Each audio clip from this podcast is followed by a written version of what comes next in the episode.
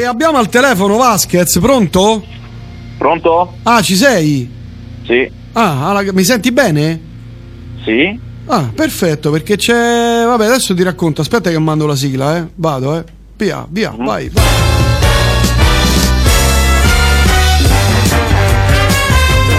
E ci siamo! Cellulite e celluloide, la più importante rubrica del cinema del mondo con il più importantissimo critico del mondo, Gabriele Vasquez. Buonasera, come va? Tutto bene, tutto bene. Allora, intanto, cioè, tu vai, adesso racconto una cosa alle ascoltatrici e agli ascoltatori. Tu ceni alle 7. Le 7:30. Ma non è vero. Ma è scritto per cui, tra l'altro, ho già ti ho querelato. Vogliamo fare una seconda volta? Ti ho trascinato un'altra volta in tribunale. Cioè, ma tu vai a ceni alle 7:30, alle 7, come le suore. Allora, non è vero, e ti avverto che io, preventivamente, il mio avvocato sta ascoltando questa telefonata. Sta registrando? Sì. Io ho i messaggi che mi hai mandato, per cui lo posso dire. Ma tu non li hai capiti, non li hai compresi. E certo, perché no, alle 7 ceno, ma hai scritto. Ma non è vero, non l'ho scritto. Adesso lo chiederò. Cioè, ma la tua signora che fa? Alle 8 ti manda a letto. E va lei a giocare a bridge con le amiche. Con le amiche, si trucca ed esce.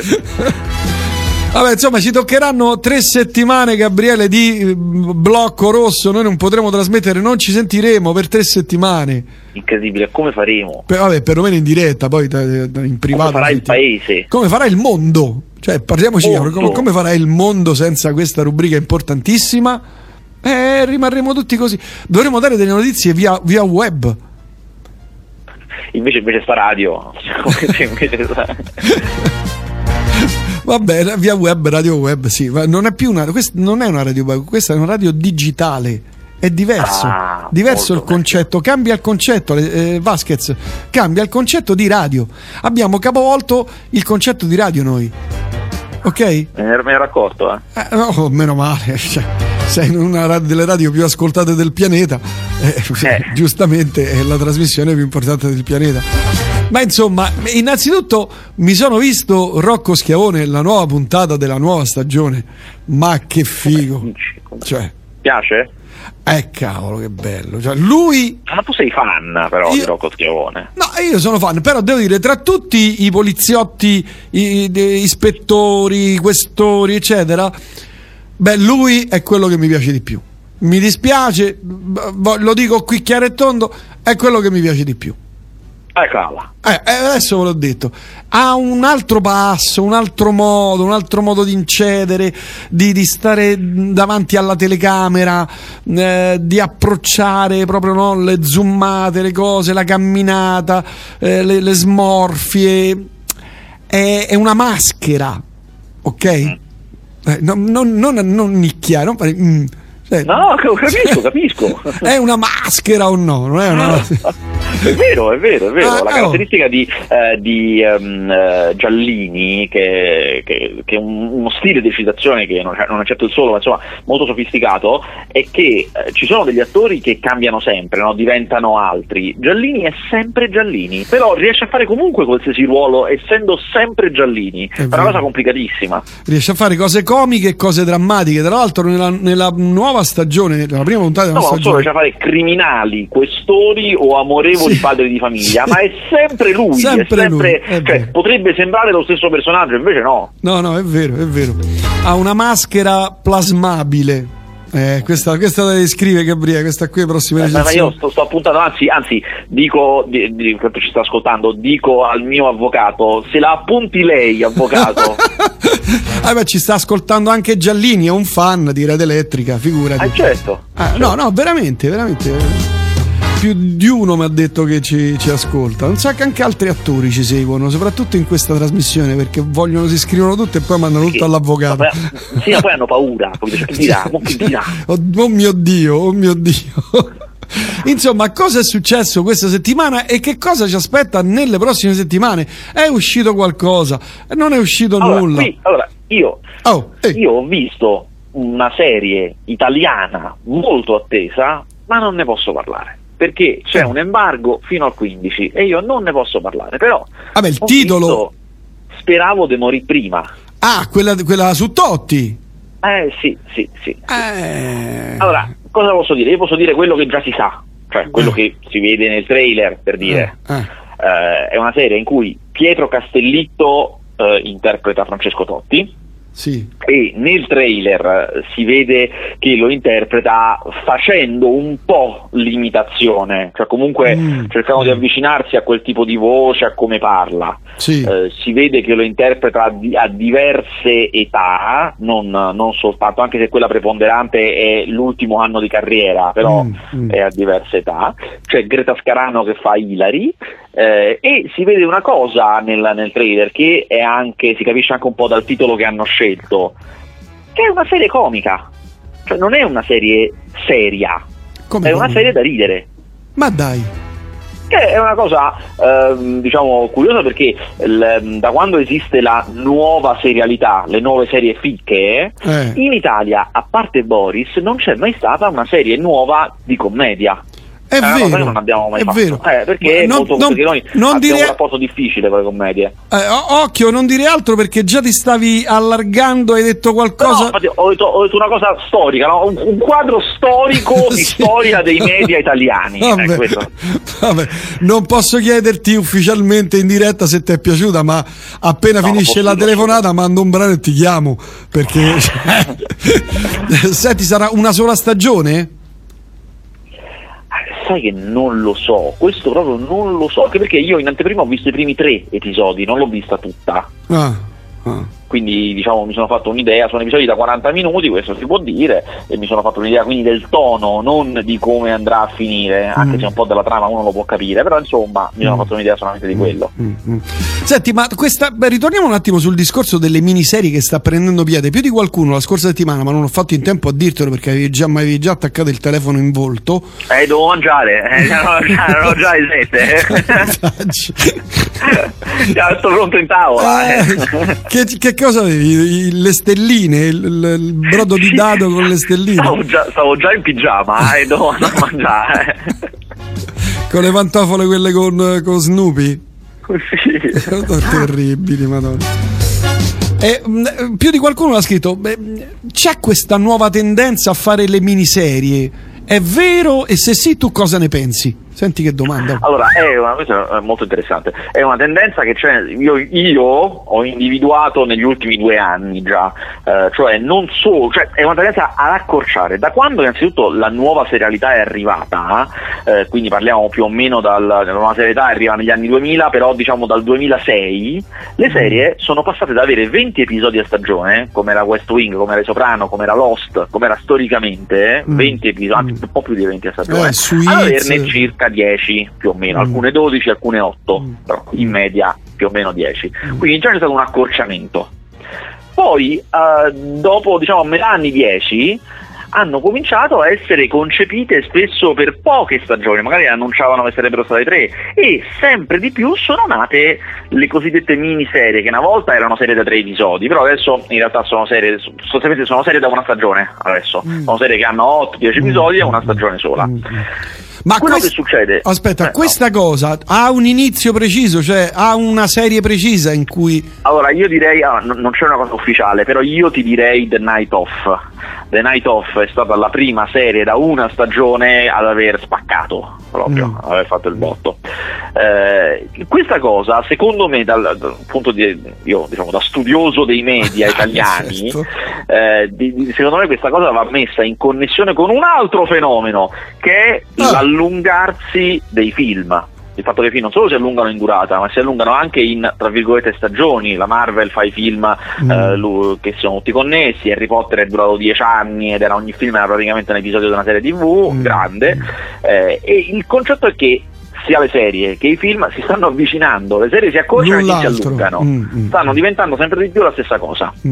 Interessante questa cosa. Tra le tante richieste e domande che mi rivolgono i numerosissimi ascoltatori, le lettere alla redazione, puoi chiedere a Gabriele cosa ne pensa di Stranger Things. Io lo trovo fatto molto bene.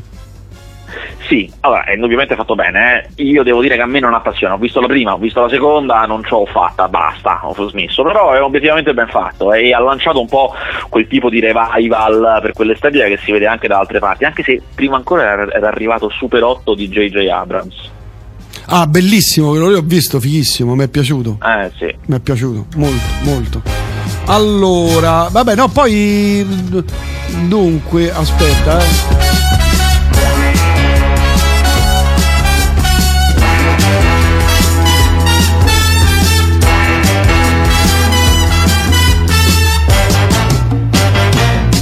Il titolo Speravo De Morì Prima è uno striscione apparso allo stadio l'ultima partita di Totti, scrive Alessandra. Ha un nesso questo titolo con il film? Allora, posso dire una cosa che si vede sempre nel trailer, che tra i vari argomenti trattati c'è anche il ritiro, perché c'è tutta una parte in cui lui è adulto, è l'ultimo anno di carriera e, come abbastanza noto, aveva una certa reticenza ad abbandonare il calcio, quindi diciamo in quel senso c'è una connessione. Ok. L'arte dei samurai, questa non è la prima volta che mi chiedono, su Netflix, docufilm con ottimi attori e caratteristi, ma sembra girato nei boschi di Tolfa con battaglie epiche rappresentate con 6 o 7 comparse. Che ne pensi? L'hai visto? No. Non l'ho visto. Non l'ho visto, neanche questa settimana l'hai visto.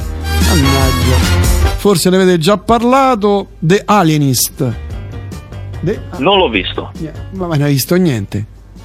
Vabbè, ma qui c'è una roba pescata a caso. Ho capito, però vabbè, insomma, andiamo avanti. Altre... Io faccio interviste solo con domande concordate. Me ne vanto. Se ti stai irrigidendo dopo che ho detto che tu ceni alle 7. Guarda, perché c'è il mio avvocato che ascolta. Lui che mi imbecca. Sei un bastardo dentro.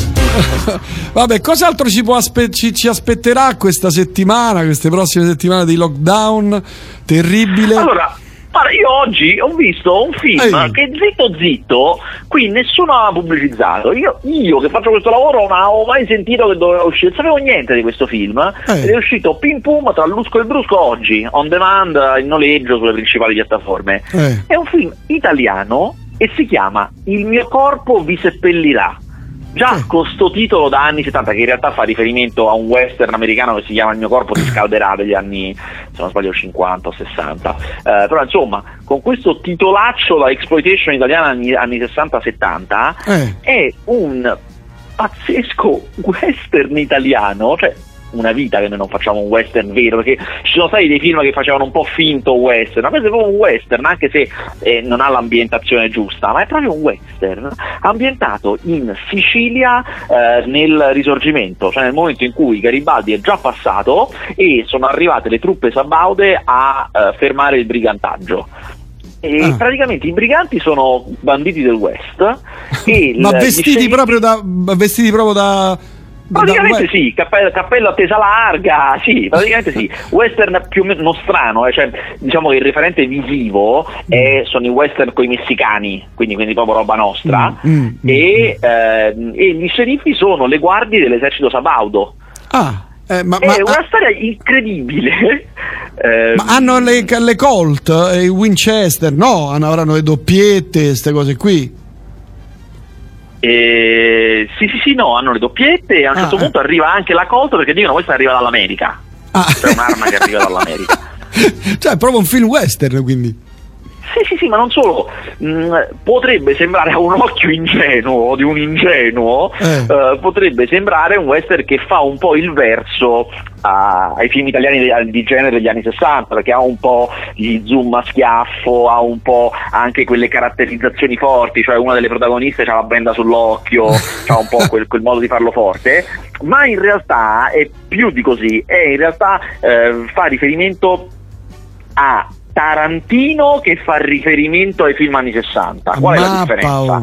La differenza è che è sporcato anche di altro, c'è anche un po' delle cose che fa Tarantino, per esempio ci sono anche un po' delle inquadrature con la posa plastica dei film di Kung Fu, c'è anche un po' di quel piacere che c'ha Tarantino per la violenza molto grafica, il sangue che schizza da tutte le parti, c'è anche un po' di quello, per cui è praticamente no, una roba, una scatola dentro una scatola, diciamo. La storia è quella di queste cinque donne briganti siciliane, che sono state per tutta la vita, storia tipica tarantiniana, sono state per tutta la vita maltrattate dai loro uomini in maniere diverse, alcune anche violentate, e a un certo punto si sono incazzate e hanno cominciato a ribellarsi con violenza, per cui quando arrivano poi le truppe sabaude, loro già sono armate, già sono una banda sostanzialmente, certo.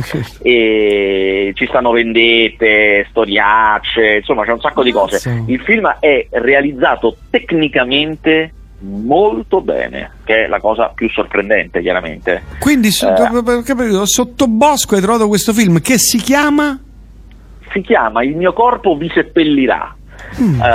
E ve lo dico subito, sai qual è il problema? È che noi, anche io, con i film italiani siamo molto critici. Prevenuto, lo so, ti conosco. No, ma anche deve essere perfetto, se no già non va bene. Tu ami i film noir francesi, le cose coreane. Io posso dire che se questo film era spagnolo o francese ci andava bene, nel senso che anche se, perché non è tutto perfetto, ha un po' di problemi di scrittura, non è che sia proprio però se era un film spagnolo o francese diciamo vabbè, ma te diverti, ma sì, ma va bene. Siccome italiano c'è un po' la tendenza a rompere le scatole, però io sono molto soddisfatto, specialmente perché finisce con una grande sparatoria fatta benissimo e ha proprio, adesso non vi anticipo il finale, ma anche un'inquadratura finale secondo me geniale, cioè la maniera in cui lo finiscono prima del nero, da morire da ride, insomma, secondo me c'è da esserne lieti. Oh, qui mi chiedono, ciao, Fauda lo conoscete? Sì, è una serie israeliana, gli israeliani sono molto forti con le serie, adesso sicuramente sbaglio, su comunque dei corpi speciali, sugli arabi che lavorano nelle forze speciali israeliane. In realtà solitamente avviene il contrario, cioè gli israeliani li usano per combattere o quantomeno per reprimere e contrastare la parte araba che sta lì nella Palestina, ma ci sono invece degli arabi che lavorano con gli israeliani e chiaramente hanno la cosa che stanno contro i loro simili, però poi non sono considerati dagli israeliani pari a loro, insomma certo. Anche delle storiacce. Senti, una cosa ti volevo chiedere, ma questo malvezzo di piratare i film al cinema eccetera ora non c'è più, perché i cinemi, perché sono molti, quindi plurale, molto peggio adesso, adesso trovi dopo un giorno, io l'ho scoperto, Gabriele, per caso, ti giuro, immagino che sia stato il caso, girando su dei siti, cercavo film eccetera, ho visto tutti i film, che mi è apparsa un sito dove c'erano tutti i film che si trovano nelle serie, che si trovano sulle piattaforme, tutti già scaricati, quindi è ancora più semplice la cosa. Sì, perché il punto è nel momento in cui dobbiamo denunziarla questa cosa qui. Sì, ma io infatti ho già fatto riferimento alle autorità principali. Bravo, mi piace. Il punto è che prima, quantomeno tra che il film stava in sala e che arrivava in noleggio, si trovava da piratare, ma almeno erano quelle copiacce orrende, sì, per cui molti desistevano di fronte a quelle copie ignobili. Adesso chiaramente sono pronunciati online, il secondo dopo esce la versione pirata perfetta. Una cosa incredibile. Qui mi fanno ovviamente gli studios, è una roba, è un rischio che corrono, certo, e buona fortuna, cioè io penso che tra un po' cominceranno a ideare delle contromosse, anche se non so quali possono essere, ma perché io credo che il grande pubblico non andrà a cercarsi i siti pieni di spam, pieni di virus eccetera, per andarsi a vedere un film. Con 6 euro e spicci ti guardi, una piattaforma, te le guardi lì, insomma. No, poi sai, la piattaforma, ci sono alcuni film che vanno in noleggio a 15 euro e lì certo. Qui mi fanno una domanda strana, insomma giusta, però non so se sia vero. Sapete come mai la saga di Amici miei non è in streaming sulle piattaforme e TV? Grazie per la compagnia. Ah, bisognerebbe capire adesso. Così come 007, tutti gli 007 li aveva Now TV e poi adesso niente. Sì, quello è una questione, ovviamente è una questione di diritti, chiaramente, di chi possiede i diritti. Ma perché, amici miei, non è stato dato? Cioè, perché solitamente i film italiani stanno un po' sì. Innanzitutto fammi vedere dove stanno. Aspetta. Guarda dove stanno. Guarda, in diretta faccio questa. Ah, vai sul famoso sito dove c'è tutto. È il famoso sito, sì. Come si chiama? Ricordiamo. No, stanno. Just watch.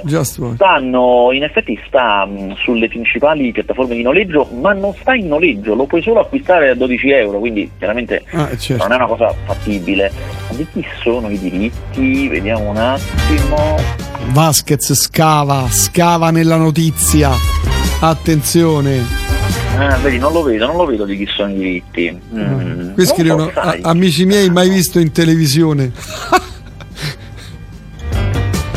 So di chi sono i diritti, ma in effetti deve essere una cosa complicata. Ah no, è di Filmauro, è della Filmauro di Lorentis, che è abbastanza protettivo con le sue cose. Infatti non so perché non lo voglia mettere in noleggio, ma chissà che pensa. Senti che ti scrivono, le sa tutte, guarda come ti osannano negli altori cieli. Ma sono troppo preparato, veramente troppo. Sì, al stesso discorso per 007, non sono neanche in noleggio, mi sa. Di 007. Quello perché secondo me loro pensano a uno sfruttamento migliore, quella è una roba molto desiderata e semplicemente lo vogliono sfruttare in altre maniere. Fanno i canali su Sky, fanno questa roba qui, certo. meno io lo do a disposizione, più ogni volta che lo mando a Sky mi deve pagare tanto, perché certo. Sarà una cosa rara e quindi saranno guardati però. Certo. A proposito, ma lo 007 che fine ha fatto? Sta in naftalina ormai.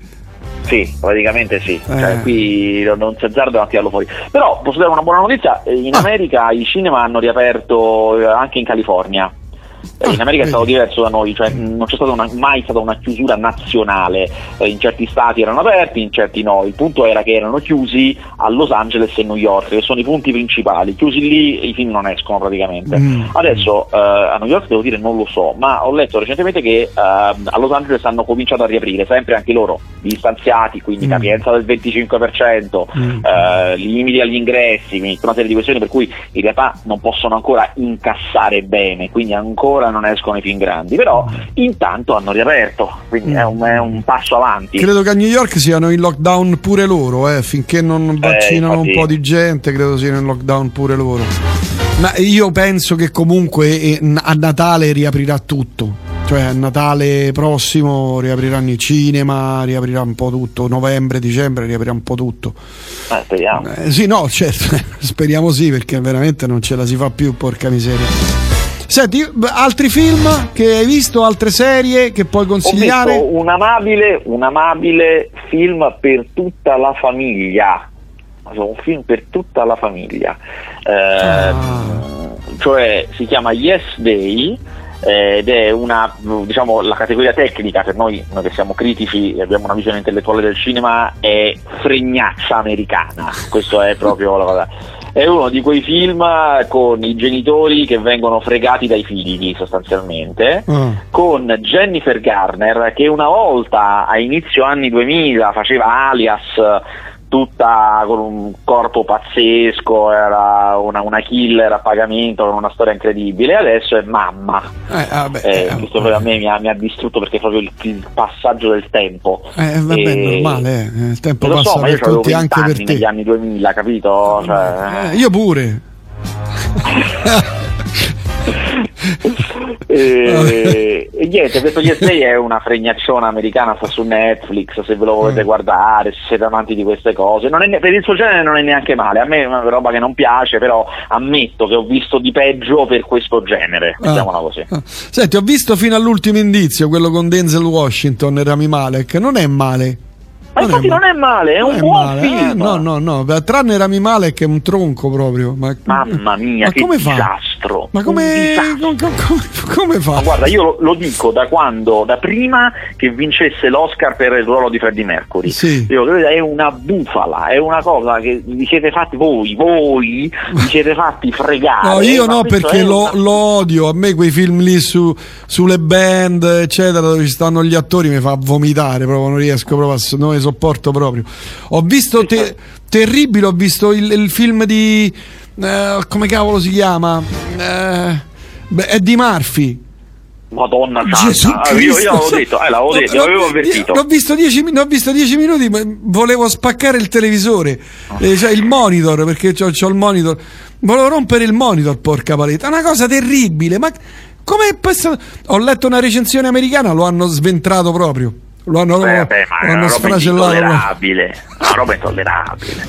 Ricordiamo, si chiama Il Principe Cercafiglio ed è il sequel del Principe Cercamoglie. Tra l'altro un sequel annunciato da tempo, che sembrava che ci avessero lavorato tanto. In realtà il risultato finale è l'esatto contrario, cioè ci hanno proprio palesemente lavorato poco. È un film poco curato, non solo perché non fa ridere, ma ha anche poca intenzione di far ridere, perché non è che ci sono le battute e non sono divertenti, ce ne sono proprio poche. Ma è proprio goffo, è un film goffo, sì, una cosa terribile. L'opposto del film originale. Il film originale era la storia di un grande principe, quindi uno che vive nell'agio, che invece va nel Queens, va tra i poveri. Questo è il contrario, perché lui scopre di avere un figlio illegittimo nel Queens, che non sapeva di avere, e lo porta nel suo regno africano. Quindi già non c'è New York, cioè già non c'è quell'ambiente, si svolge tutto nel regno africano. Ed è la storia di questi poveri del Queens che invece vanno tra i ricchi e sono a disagio. Che come dicevi completamente tu, diverso. Che come dicevi tu, dura 2 minuti la cosa lì nel Queens. Cioè, no, venite con me, presto. Non so, la cosa che faceva ridere tutti di Il Principe Cercamoglie non era Eddie Murphy, che stranamente era serio in quel film, era un personaggio abbastanza serio, non aveva gag lui, ma erano tutti quelli intorno a lui, c'erano tantissimi personaggi intorno a lui, alcuni dei quali era lui stesso mascherato poi, che erano quelli la cosa divertente, erano tutti i comprimari, il padre della ragazza di lei che è una cosa esilarante, quelli che gli affittano casa, il reverendo che fa le prediche, insomma, invece in questo film chiaramente non ci sono, è un film di cui i protagonisti sono lui e i suoi figli, quindi nel film. Una cosa terribile proprio. Terribile. Vabbè, senti, altri film o serie che hai visto? Niente. Queste. Senti, che mi dici di 13 Leaves di Ron Howard con Colin Farrell, Viggo Mortensen? Stavo leggendo qui anche Viggo Mortensen e Colin Farrell nella caverna di Ron Howard. Che cavolo è sto film? Che uscirà, insomma, fra boom. Tra l'altro lui ha fatto anche un accordo, firmato un accordo con con Apple TV Plus e gli Apple Studios, quindi figurati un po'. Sì, è il film che hanno fatto, hanno tratto dalla storia, ve la ricorderete, di qualche anno fa, di quella squadra di calcio di bambini intrappolata nella caverna in Thailandia. L'attore che finisce sui giornali, è stato già fatto un film che devo dire non è malaccio, è un film fatto al volo, cioè è uscito quest'anno, è uscito qualche mese fa, che mi sembra si chiami proprio The Cave, la caverna, molto vicino agli eventi, nel senso che ci sono anche alcuni degli attori, sono i veri thailandesi coinvolti, è fatto nelle vere location e spiega molto bene tutto quello che è successo, cioè come li hanno salvati e quali erano i problemi. E devo dire, è fatto bene per non essere una grande produzione, mi ha impressionato, perché racconta anche certe cose incredibili sui campi di riso nei dintorni, il fatto che andarono a prendere lì l'acqua, i contadini accettarono, andarono lì a buttare l'acqua della caverna, perché se tu la prelevi devi buttarla da qualche parte, e a buttarla lì, e i contadini accettarono di perdere tutti i raccolti perché tutti si coalizzarono per salvare i bambini, e insomma questo era quello che è uscito quest'anno, era l'unico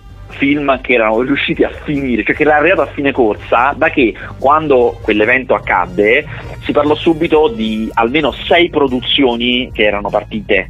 Non immediatamente 6 produzioni, però sai, tra che vengono annunciate, che poi veramente si fanno e che veramente arrivano alla fine, ce ne vuole, e questo qui era l'unico delle 6 che l'avevano fatto per davvero. E mo adesso invece Ron Howard, tutto altro budget, tutta altra roba hollywoodiana, per l'appunto attori americani, cioè tutta un'altra cosa, tenta il suo, che sarà, sembra Ron Howard, sarà molto classico, proprio una roba che già lo puoi immaginare come verrà, ma sarà anche corretto, sarà anche sicuramente ben fatto, perché lui ha una mano giusta, insomma, da fare queste cose.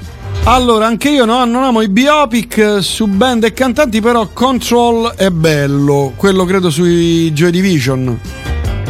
Ah sì, giusto, io non l'ho visto, per cui Poi Malek non era male in Mr. Robot. Per Mr. Robot era praticamente perfetto. Per il resto forse è poca cosa. Sì, magari faceva il robot, allora ci stava, perché ha una proprio fissità di sguardo proprio. Mamma mia, sempre ballato. Mamma mia. Qui mi chiedono La poltrona per due. Qui non finiamo più, domande su domande, Vasquez. Domande su domande. Vabbè, La poltrona per due a Natale lo vedi sempre, per cui dai, vai. Si trova credo pure su YouTube. Se cerchi su YouTube qualche piratone l'hanno messo. Vabbè, oh, se non hai altro da aggiungere io ti accannerei qui. Sì, sono anche le 7.40. 7.40 capirai. Cioè, boh, tua moglie cioè. ti picchierà con la scopa di quelle di come si chiama? Di saggina, quelle pam pam, quelle antiche. Vai a cena, poi a letto subito, presto, via. Pora Katia, pora donna, mannaggia. Vabbè, Gabriele, noi ci sentiamo in privato e poi tra 3 settimane, porca miseria. Mamma mia. Che tragedia, oh. Mamma mia, che tragedia questo lockdown. Però io ho detto una cosa e scriverò un articolo in settimana quando sarò tranquillo. Potremo fare anche un film, pensa tu. L'ultimo lockdown. Scrivono un articolo tipo. L'ultimo, questo sarà. Ma di che genere è? Ah, questo sarà. No, scrivono un articolo. Questo sarà, secondo me, sarà l'ultimo lockdown. E ci scrivono un articolo. E adesso. Lockdown per Roma, perché tu non puoi sapere tutta Italia. Secondo me no, sarà l'ultimo lockdown per tutti. Pesante, e poi piano piano si riemergerà, visto che siamo, insomma, arriva la primavera, il caldo, come ho detto in apertura di trasmissione, come lo scorso anno, il virus si affievolirà, poi ci sono già e stanno arrivando ancora i vaccini, quindi verranno vaccinate tante persone e quindi la cosa, cioè il cosiddetto lockdown rosso dovrebbe essere l'ultimo. Nel caso ci facciamo una serie televisiva, certo, l'ultimo lockdown come ne hanno fatto un film, no? O sbaglio? Film terribile, l'ultimo lockdown, no, hanno fatto un film sul lockdown, dai, cavolo. Lockdown all'italiana, certo. Ah sì, terribile, madonna mia, è vero. Lockdown all'italiana. Vabbè, Gabriele, buona cena, mi raccomando, non mangiare troppo. Saluta la famiglia. Ok, dai. Ciao.